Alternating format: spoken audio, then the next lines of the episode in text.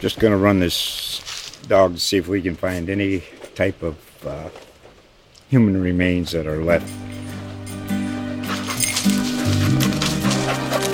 Listen to Where Secrets Go to Die The Disappearance of Derek Hennigan. From the Detroit Free Press, a new podcast set in the woods of Michigan's Upper Peninsula. Available on Apple, Spotify, Freep.com, or wherever you get your podcasts.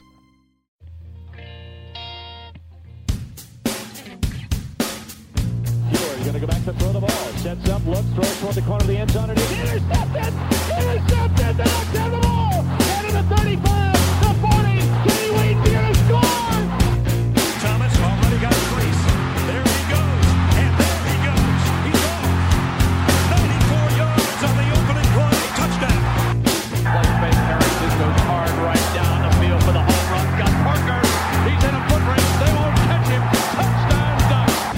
Welcome to another episode of the Duck Pod. I'm Ryan Thorburn. Uh, Austin Meek is on assignment this week, so it's just me uh, locking down the podcast. But I do have a great guest to get you guys ready for Oregon versus Cal.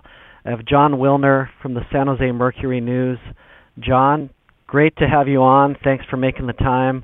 Uh, as we're taping this, there's a huge breaking story in college basketball going on where an FBI investigation has uh, led to the arrest of 10 people, including four coaches, including two Pac 12 basketball assistants. Uh, I know you're busy with that just off the top, but what do you make of this story? Uh, it's a colossal story in college basketball. It is the feds exposing the underbelly of a corrupt sport in a way that the NCAA simply cannot do. And I would imagine the repercussions will play out uh, over a long time and across the country. You know, now they know. It, they even said in their press conference, basically talking to the the cheaters out there, we have your playbook. Words, They, you know, they know how the cheating takes place, and uh, they're going to keep at it, and they're going to tell the NCAA. And uh, I think that there could be, you know, a lot of schools could end up getting caught up in this. Jon, before I came to Oregon, I did cover Pac-12 basketball and in Colorado and Big 12 basketball before they moved over. And and a long time ago, I had a coach. uh, I'm not going to name names, but he showed me a text where, just out of curiosity, he had texted uh, the handler for a, a one and done guy just to see how much that might cost. And you know, there was a figure sent back to him, and I was like, "You guys all know about this. Why don't you turn the other coaches in?" And and he didn't really have a good answer for that other than obviously he wanted to keep his cushy job at at the his program. I mean, I think we all know that this has been a problem. Do you think this will solve a lot of it or is it just the tip of the iceberg? Well, I think uh, it is the tip of the what they announced. uh, You know, is the tip of the iceberg. The four assistant coaches, and and for the Pac-12, this is a terrible. It's it's two schools, uh, and it's your premier basketball program. Sean Miller's trusted longtime assistant coach was arrested today for federal crimes. That is a that's a bad deal for the Pac-12. Uh, so I think it's going to be the tip of the iceberg in terms of you know them, the feds and the NCAA uncovering more corruption. What's the impact going to be down the road? I mean, I think the impact in the next year or two is going to be pretty substantial in terms of coaches getting fired and wins getting vacated and all that kind of thing. Mm-hmm. But five, ten years down the road, how much will it change the sport? I don't know. Depends on kind of depends on how long the feds keep going because you know they have ways to get information that the NCAA, which lacks subpoena power, simply can't. So a lot of this, the the you know the fuel for this is going to certainly depend on uh, to a large extent on how long the feds keep at it. Yeah, and I was at football practice this morning as this was going on, and it's the talk of everything. But uh, one Yeah. thing I did notice was that uh, an Adidas person was among those arrested. Uh, obviously, in Oregon, Nike is uh, you know the king, and and there's the Phil Knight Classic coming up in November with every major basketball program. What do you think the shoe and company shoe companies uh, fallout is going to be involving them in this? If you can even speculate on that. Well, I don't know how much. Uh, I don't know a whole lot about the fallout at that level. Um, anybody who thinks that this one guy for Adidas is the only guy doing what he did, and that Nike and all the other shoe companies aren't somehow involved in this uh, underbelly world, is kidding themselves. It just happened that the Adidas guy got this particular Adidas guy got caught. Now, is it going to topple the the shoe giants? No, but uh, it it you know, in theory, it will hinder their access to players because the feds and the NCAA will now be on the lookout for that connection. You know, it's it is the shoe companies or agents funneling money through one, sometimes two or three people to get to the players to to hold sway over the players through college and into the NBA and and you would think that some of that sway will will be disconnected at least on the short term basis. Well, it's going to be a, a fascinating uh, story to follow, and uh, Jon actually has a story already posted on his uh, Pac-12 Hotline website. Uh, Jon, how is that revamped site going for you? And go ahead and tell Oregon fans, you know, how to to access that because it's uh, Yeah, well, definitely thanks. a must-read going site good. for Pac-12 people. Yeah, it's going good. Thanks. It's pac12hotline.com, and uh, there's uh, tons of content every day. There's podcasts. There's a newsletter. Uh, you know, really just trying to cover the conference uh, in a different way. It's essentially a Pac-12 vertical website, and uh, it seems like there's there's a fair amount of interest uh, across the conference in you know in more than just what's going on with uh, a fan's uh, local team. You know, if you're an Oregon fan, you're kind of interested in what's going on around the league, whether it's with USC or Washington or where the how the bowl situation may shake out, uh, what's going on with the Pac-12, Pac-12 networks. I, I just think that there's a lot of fans that that see the the broader landscape and are interested in that. And so the Pac-12 hotline is kind of designed for for that fan. I'm not trying to cover Oregon football, for instance, better than the Register Guard, but I think that there's Oregon fans that that want uh, want to know what's going on elsewhere, and so that's where I'm trying to step in. Well, this week, obviously, Oregon playing Cal. Um, to me, Cal is the surprise of the season in the Pac-12. They're three and one. They've beaten a couple Power Five teams. I just thought it would be tough year one because Justin Wilcox was hired, you know, so late in the process, and he's trying to do uh, systems that are so different from Sonny Dykes and actually play some defense. Um, is Justin, you know, just a good fit at Cal? Is what have you seen so far? Well, yes, I he's a good fit at Cal. He did a real smart job hiring a staff.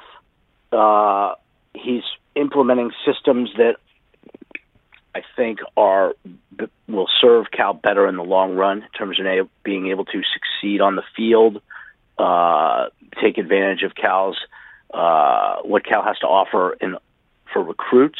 Uh, it's just everything seems to work much better. Uh, obviously, former Oregon player, uh, but you know he knows Cal. He worked there under Jeff Tedford for a few years. Knows the West Coast.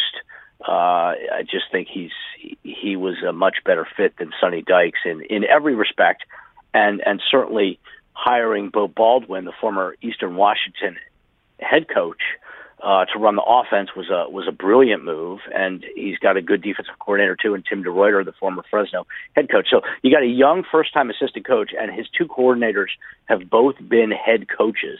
That tells you a lot about Wilcox, and it's just really smart way to go about it.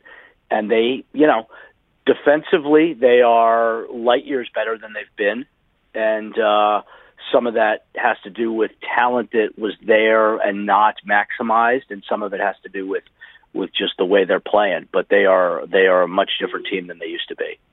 I think this game's going to be really good. Uh, Oregon, you know, got off to a tremendous start, but it, it turns out they really haven't played any good teams yet. Uh, with what's going on at Nebraska, um, Arizona State really was a desperate team, and Oregon didn't play well, so they're coming off a loss. But Cal played really well against uh, USC, at least hung in there with USC.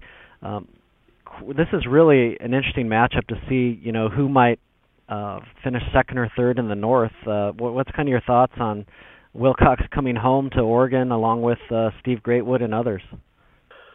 Yeah, well, and Greatwood's done a good job too, uh, and that's another example of of Wilcox making a smart hire. Uh, you know, I I think that it's going to be uh, in contrast to many Cal Oregon games, including last year's, which I think is still going. By the way, um, might be a little bit low scoring. I mean, Yeah. I could see the winner the winner having you know 27 30 points and that's it and we're used to uh we're used to Oregon with 50 something and Cal sometimes with 40 something or sometimes with 20 something but but you know or to me Oregon's defense is is is obviously much better much more sound uh and Cal's defense is a lot better. And I think that there's going to that the defenses uh I don't know if they're going to carry the day but they are going to certainly exert some influence uh on this one. Uh I think that they're both certainly in Cal's case defense is ahead of the offense. And from what I've seen of the Ducks you know the defense is ahead of the offense sometimes. Uh they're obviously you know they've got a much better quarterback situation than Cal does. But uh but at the same time I've been real impressed with with what uh Jim Leavitt's done with the the talent he had. I mean it's a lot like what Cal's done with Tim DeRuyter, uh, their defensive coordinator in terms of, you know, coaching them up, so to speak. Through four weeks, it seems like one thing we might have actually got right might be Washington versus USC in the Pac-12 championship game. Obviously, USC has a tough game this week, but it appears those two are on course still. Um, who do you think the third best team in the Pac-12 is? That is the great unknown question, huh? I mean, Yeah, it could be Stanford. It could be Stanford still, even though they lost those back-to-back games. It could be Washington State, but we don't know because they haven't played anybody. It could be Utah, but we don't know because they haven't really played anybody. Uh, I don't know. I don't know. I, what I do think is clear is that there is more competition for Washington in the North than there is for SC in the South. I mean, I could see SC being, let's say, eight and one in league play and having nobody even at six and three. right. You know, maybe maybe there's a log jam in the South at five and four or something, and SC ends up having the division clinched like the first weekend in November. I could see that. I don't think that's going to happen in the North. Uh, I'm not sure which of the four com- uh, competitors is going to emerge. Uh, probably, I would. I guess if I had to pick, I would say it's going to be the Washington State or Stanford, but I don't know that for sure. Could still be Oregon. Maybe it's Cal. We know that the Beavers are the worst team, and we know that the Huskies are the best team. And I don't know how it's going to shake out with the other four.